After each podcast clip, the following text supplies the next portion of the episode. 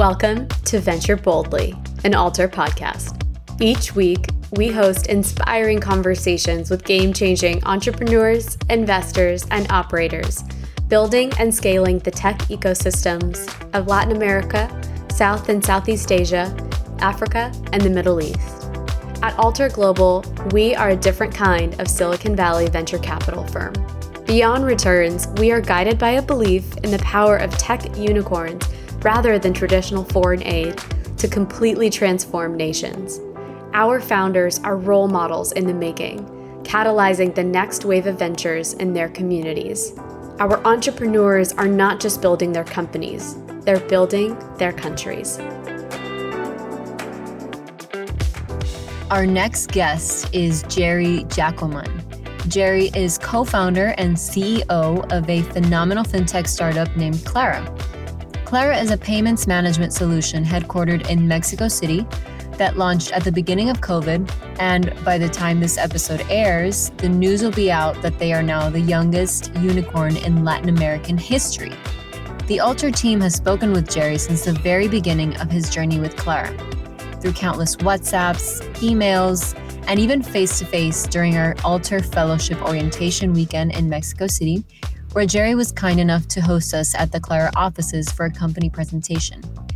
Today, Gerry walks us through his origin story, his entrepreneurial endeavors in both the US and Mexico, some of the elements that led to Clara's impressive growth, the shifts that he sees in the Latin American tech ecosystem, and what it means, what it really means, to become a founder of a high growth startup.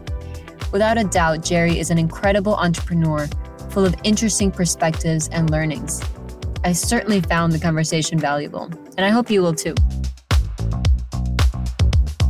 Well, hi, Gerry. I'm super happy to have you here. Being from Latin America myself, I'm particularly excited about you as a guest and to tell the Clara story and to tell your story and what are some of the learnings that you've had in this entrepreneurial journey.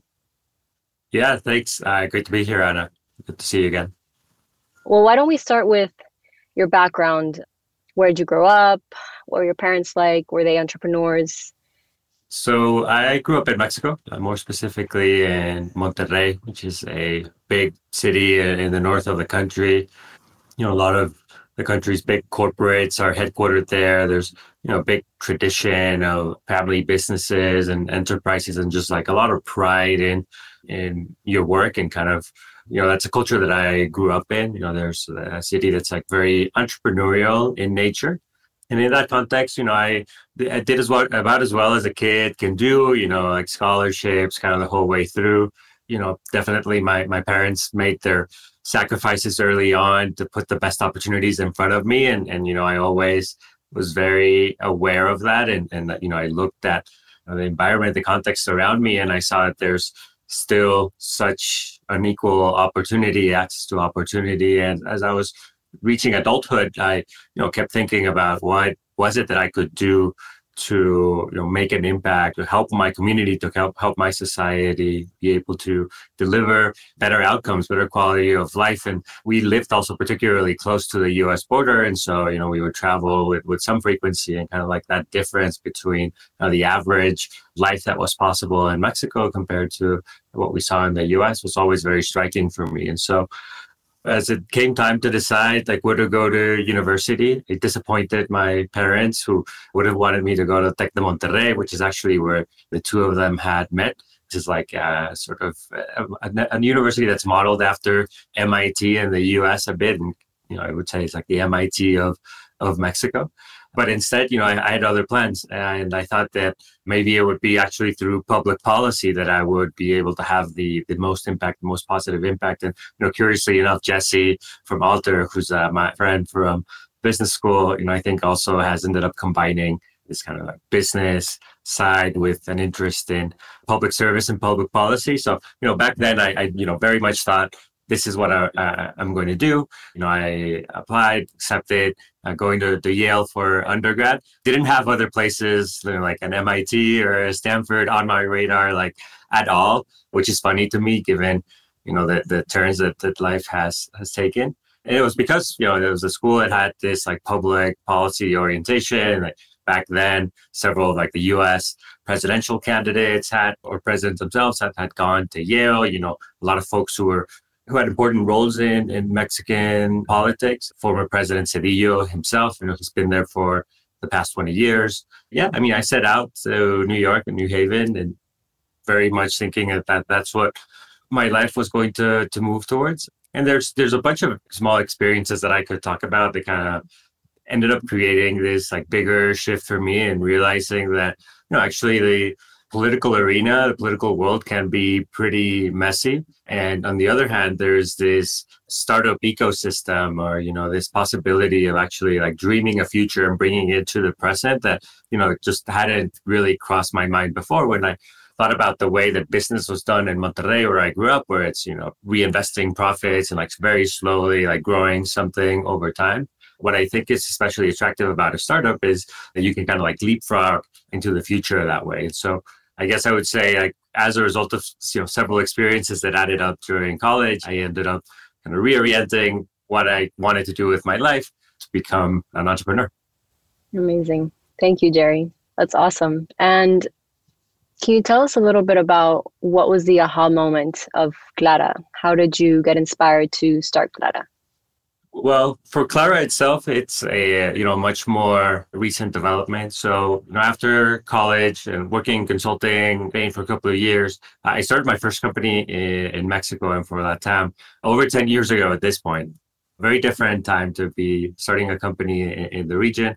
Uh, you know, back then, I you know basically started this company with my savings from consulting and you know got a little bit of money from friends, I guess you would call them angel investors uh, in the US, especially. And then the Chilean government started the Startup Chile program. And so I literally like moved myself to Chile to get another like $40,000 to like keep funding the business. Uh, and it was just, you know, a time to be like really scrappy. And we had a relative success, you know, got some recognitions. We were able to eventually like expand our operations to, to more than one country even but I realized that I wasn't really having the impact at scale that I that I was after. And so I spent this mid part of my career trying to learn as much as possible, building my experience in in Silicon Valley essentially, right? So I went to business school and then I you know, worked in, in the Bay Area for a few years as an exec at a few different companies. The last of which actually we built a, a spend management solution that you know has there's some overlap with what we do uh, at Clara, and definitely opened my eyes to what was possible. And you know, there are other solutions there that I used, and then I contrast that you know again going back to the theme of like contrasting what's available in you know more developed country to what's uh, available in you know, LATAM and the emerging market context, I came back to, to Mexico basically to help found this micromobility company that grew super quickly across the entire region of LATAM. You know, eh, within a year, we went from being in one city to 25, seven countries across the region, like 3,000 people employed by this company.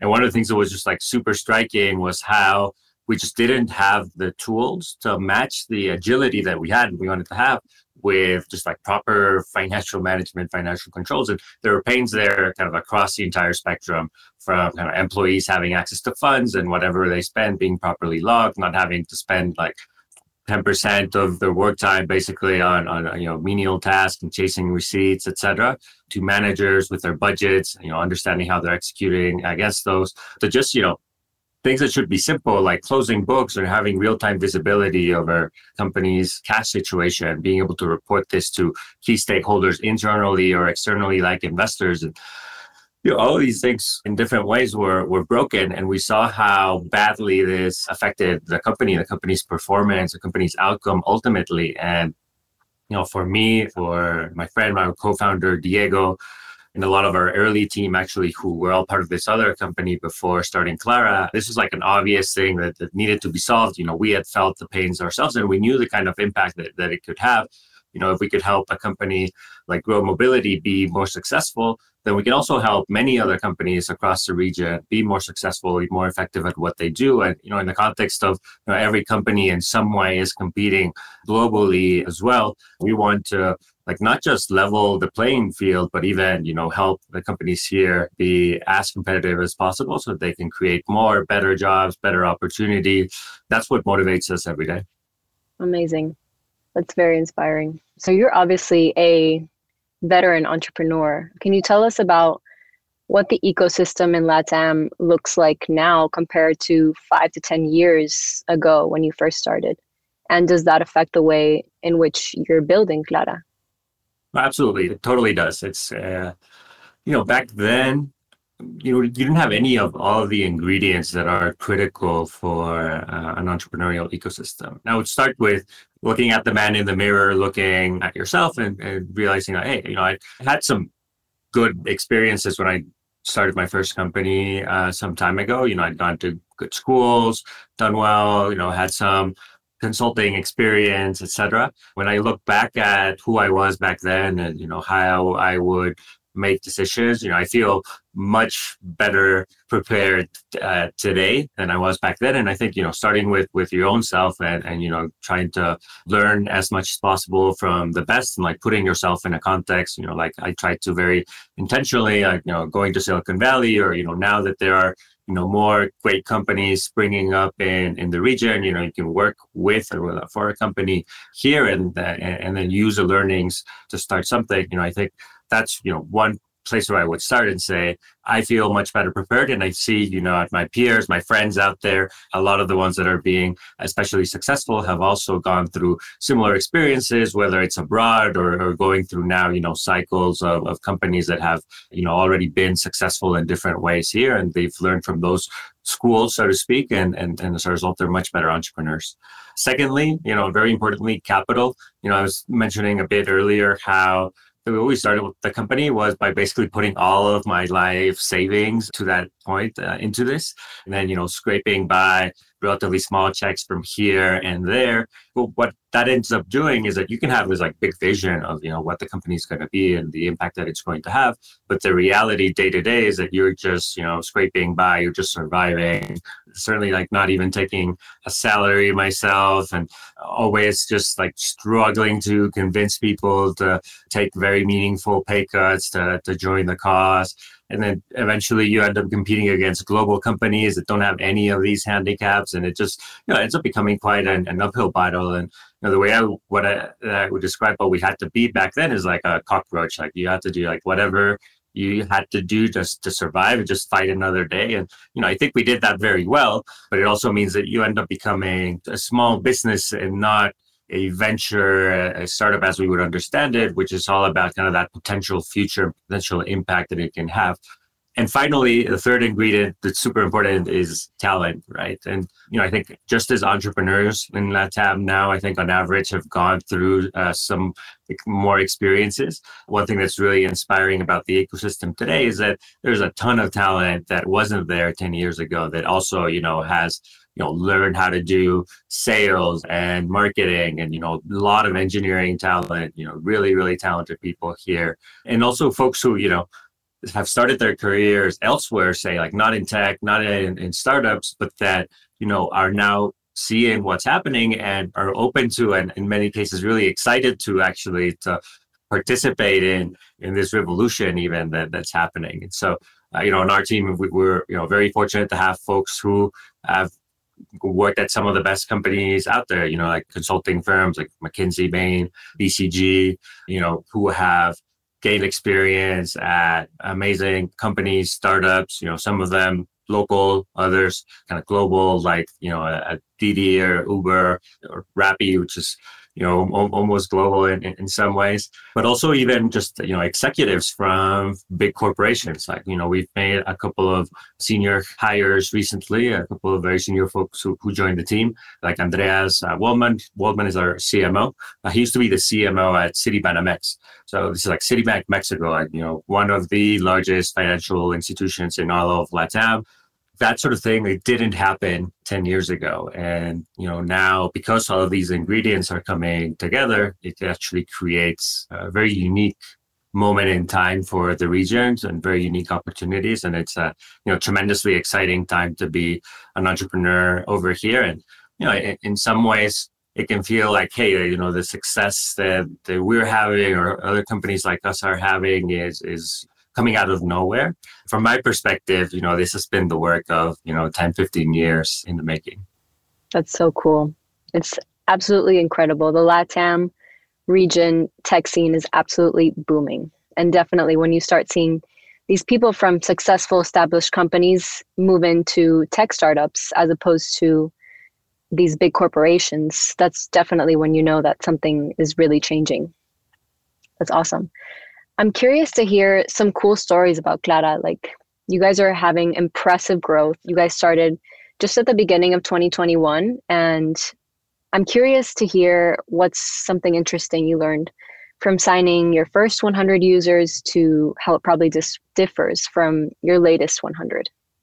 Yeah, I mean, one of the fun things that I guess we've seen play out is like that idea of, you know, like crossing the chasm and how do you start becoming uh, more mainstream just in this year since we've been live. We've very much seen that uh, ourselves where you know, our first 100 customers were mostly companies that we already knew you know folks that are friends or friends of friends or you know share some kind of network with us. You know a lot of the early customers were were other startups. At this point you know we we're looking to end the year with uh, 2000 companies already using clara. And so uh, it's been really great to see how you know like word starts to spread organically. Like we still get you know a lot of new business from customer referrals they say like, hey, so and so that you know uh, recommended Clara to us, and that's like a really cool thing to see. And increasingly, you know, it, it, it feels like you start becoming more mainstream because it's you know companies that maybe you've never heard about or companies that you know are great big enterprises. Never thought that we would be closing them within our first year, but it tells you about kind of the big need, the big opportunity out there for for what we're building. so I think that that kind of transition from like, hey, to start with like an initial core set of users who just like really kind of already understand what you're trying to do and and you know are going to be early adopters and seeing how you know we we're starting to break into the mainstream in, in a very real way that's been really cool that's awesome and you guys just signed a partnership with MasterCard. That's huge. Can you tell us a little bit about what are the implications of that partnership for your customers, for your company in general? Yeah, absolutely. So, I mean, this is uh, another one of those things that, in, in one way or another, has been in the works since we started Clara. One thing that maybe a lot of people don't know is that we actually spent a good nine months between research and, and development of our product before putting it out there in the world.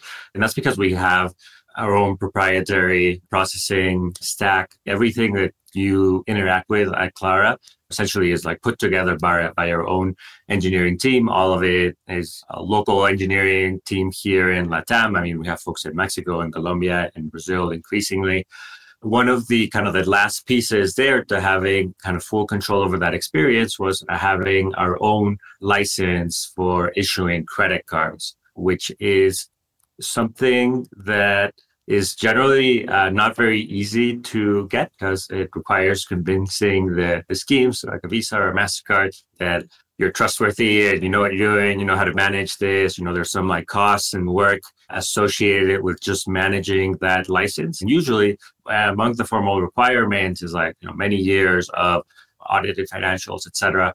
So you know, this is something that getting this early in our company's uh, trajectory is super valuable and really important because of what it allows us to do. So it means that we are able to operate without a an intermediary bank or sponsoring financial institution you know we are the issuers of the credit cards themselves. You know if you look on the back basically says you know issued by, by clara on the mastercard license or you know our legal entity name. And so this with this we can guarantee the stability of our service which is super important. We can also increase the pace at which we are innovating. You know there's much stuff that we're working on that will be released in the next few months that's value add like being able to connect your card to apple pay or google pay um, you know some additional security features around the cards. Just being able to guarantee the highest acceptance rate on the card that whenever you you're out there and you're using the card that it's going to get accepted. And you know we have a around like 99% acceptance rate out there. And you know we in the cases where it's not accepted like we have a lot of control over like having interactions with kind of the other party where when something might be getting stuck and so like we're really obsessive about uh, that point in particular and, and, having our license is really critical to maximize kind of the, the core user experience and then finally it also means that we can accelerate our expansion throughout LATAM in, in this coming phase. And again, don't need to have a sponsoring bank in each one of the new countries where we operate, while being able to operate a local card in each of these countries, right? So for Mexico, our Mexican customers, we have a local Mexican card optimized for the Mexican market, for Mexican companies' needs, for you know acceptance rate in local merchants. For Brazil, where we're about to announce our expansion, you know, it'll be the same, optimized for for Brazil, for Brazilian customers, for Brazilian companies. That's really cool because we'll be able to provide like a really deep experience, but be able to do so across multiple countries, you know, basically within a year of launching our product. And when we look out there at, you know, like which companies are doing something like this, like operating in multiple countries on local infrastructure across LATAM, pretty much like Nubank is a name that comes to mind but essentially none other. So it's actually like really impressive what the team has has been able to do. And you know it's required like putting around the table the the right people the right talent. And you know i think they yeah the team has just put in a ton of effort to get this out as, as soon as we have.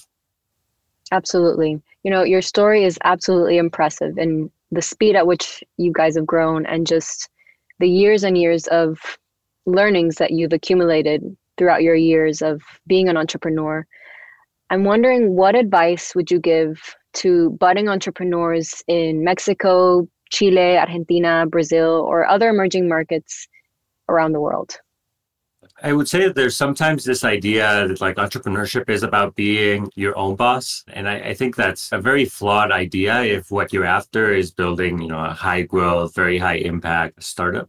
Because if you want to be your own boss, and probably the kind of business where you actually do end up being more of your own boss is a kind of smaller business, consultancy, any kind of like kind of the smaller business. When you're doing a high growth startup, you end up having a lot of bosses one way or another. You know, even if it's not formal, you end up taking on a lot of responsibility, right? You know, there's all of these people who are joining the cause and who, you know, are doing it because they believe in the vision for what the company can be. And they believe that you know they're coming into a context where everyone's going to put in that extra effort and all of their skill and talent to, to make that what is usually a, an unlikely an improbable outcome happen.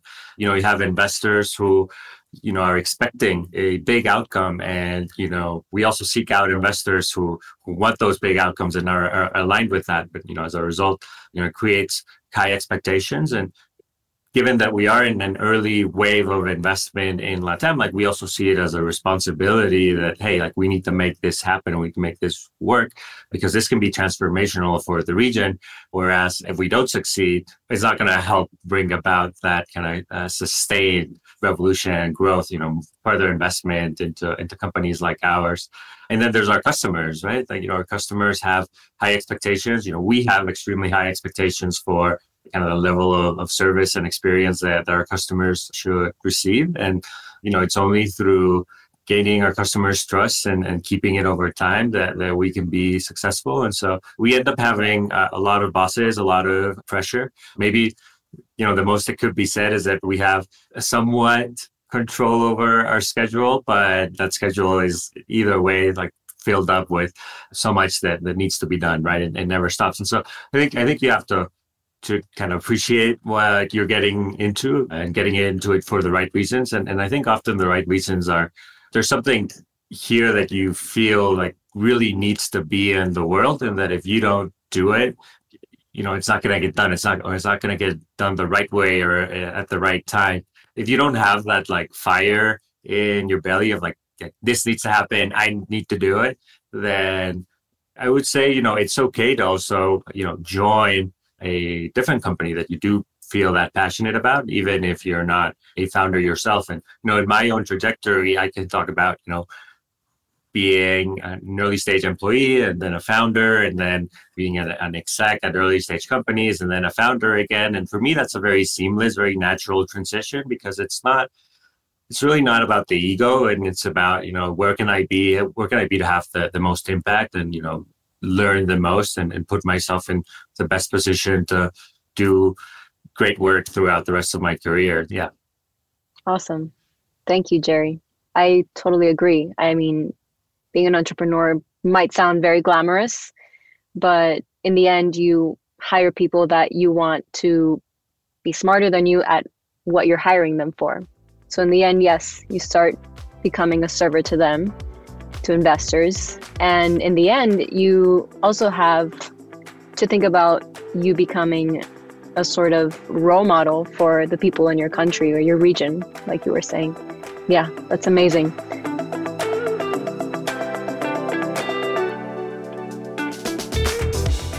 Well, thank you so much, Gerry. We're so excited, and this was such a cool conversation. And I'm sure all of our listeners will get good nuggets of, of knowledge and learnings from you.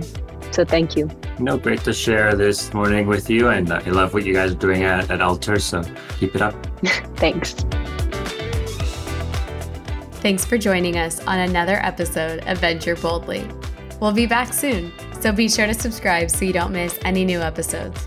To learn more about our ventures or meet our team, you can visit our website at alter.vc. That's A L T E R.vc. We'll catch you next time on Venture Boldly, an Alter podcast.